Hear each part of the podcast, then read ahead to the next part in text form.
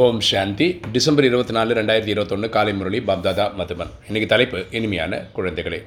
நீங்கள் தூய்மையாக இருந்தீர்கள் எனில் பின் எண்பத்தி நாலு பிறவிகள் எடுத்து எடுத்து தூய்மையற்றவராக ஆகியுள்ளீர்கள்.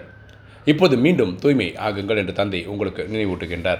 அப்பா சொல்கிறார் இனிமையான குழந்தைகளே நம்ம தூய்மையாக தான் இருந்தோம். சத்தியகுத்திலையும் திரேதாயகத்திலையும் இருபத்தொன்று பிரிவுகளுக்கு அங்கே சத்தியகுத்திரம் எட்டு திரேதால பன்னெண்டு சங்கமத்தில் ஒன்று இப்படி சொல்லி இருபத்தொன்று பிரிவு தூய்மையாக இருந்த நம்ம துவாபர கலிகத்தில் அறுபத்தி மூணு ஜென்மமாக தூய்மை இழந்தவங்களாக ஆகிட்டோம் இப்போ திரும்ப அடுத்த கல்வி நடிக்கிறதுக்காக தூய்மை ஆகிறதுக்காக இப்போ நம்ம அப்பா கிட்ட வந்திருக்கோம். அப்பாவை அன்பாக நினைவு பண்ணுறோம் கேள்வி அறிவற்றவர்களிலிருந்து அறிவாளியாக ஆகக்கூடிய குழந்தைகளிடம் தந்தை எந்த ஒரு விஷயத்தை கேட்டு எந்த ஒரு புருஷார்த்தத்திற்கான ஆலோசனை கூறுகின்றார்? அறிவற்றவர்களிலிருந்து அறிவாளியாக ஆகக்கூடிய குழந்தைகளின் குழந்தைகளிடம் தந்தை எந்த ஒரு விஷயத்தை கேட்டு எந்த ஒரு புருஷார்த்தத்திற்கான ஆலோசனை கூறுகின்றார். பதில் குழந்தைகளே நான் உங்களுக்கு எவ்வளவு செல்வம் கொடுத்திருந்தேன். அவர் பா சொல்கிறார் நான் சத்தியகத்திலும் திரேதாயத்திலும் அப்படிப்பட்ட செல்வத்தை உங்களுக்கு கொடுத்துட்டு போனேன்.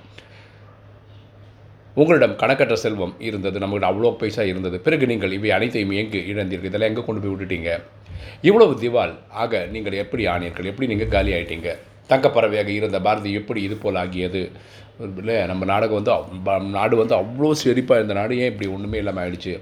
புருஷார்த்தம் செய்து ராஜயோகம் கற்றுக்கொண்டு நீங்கள் சொர்க்கத்திற்கு அதிபதி ஆகுங்கள் என்று இப்பொழுது தந்தை ஆலோசனை கூறுகிறார். அப்பா இப்போ ஐடியா கொடுக்குறது வந்து இப்போ ராஜயோகம் கற்றுக்கங்க மண்மனாபாவும் கற்றுக்கங்க தன்னை ஆத்மான்னு புரிஞ்சுக்கங்க. ஆத்மாவின் தந்தையை நினைவு பண்ணுங்க. தூய்மை ஆகுங்க.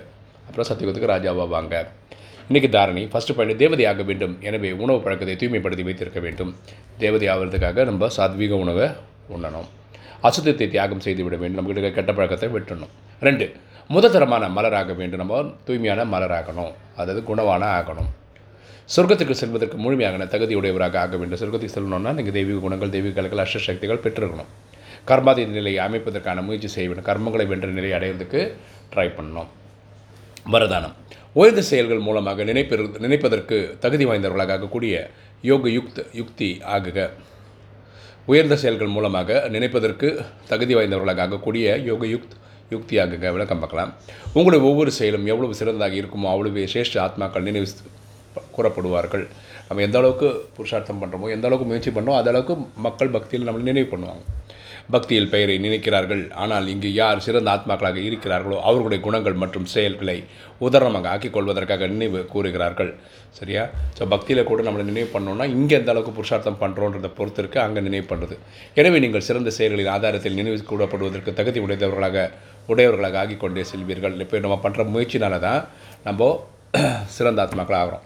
இதற்காக யோக நிலையில் இருப்பவராக ஆகுங்கள். இதுக்காக நீங்கள் என்ன பண்ணாங்க? யோக நிலையில் இருக்கிறதுக்கு முயற்சி பண்ணுங்கள் யோகயுக்தாகிவிடும் பொழுது ஒவ்வொரு எண்ணம் வார்த்தையும் அல்லது செயல் அவசியம் யுக்தி யுக்தாக கூடியதாக ஆகியிருக்கும். சரியா? நம்ம வந்து யோகத்தில் இருந்து பரமாத்மா நினைவில் இருந்து இருக்கும்போது நம்ம எண்ணம் சொல் செயல் எல்லாத்துக்குமே ஒரு அக்கறை கிடை- இது கிடைக்குது. அவர்கள் மூலமாக சரியான வழிமுறை இல்லாத செயலோ எண்ணமோ எழவே முடியாது. அவங்களுடைய தவறான செயல்கள் நடக்காது. இது கூட சம்பந்தம் இருக்கிறது. ஸ்லோகன் நிமித்தம் மற்றும் நிர்மான் இதுவே உண்மையான சேவதாரியின் லட்சணமாகும். நிமித்தம் மற்றும் நிர்மான் இதுவே உண்மையான சேவதாரியின் லட்சணமாகும். உண்மையான சேவதாரி லட்சணம் என்ன நிமித்தம்னா அவங்க கருவியாக இருக்கிற சேவையில். ரெண்டாவது வந்து பணி உள்ளம் கொண்டிருப்பது.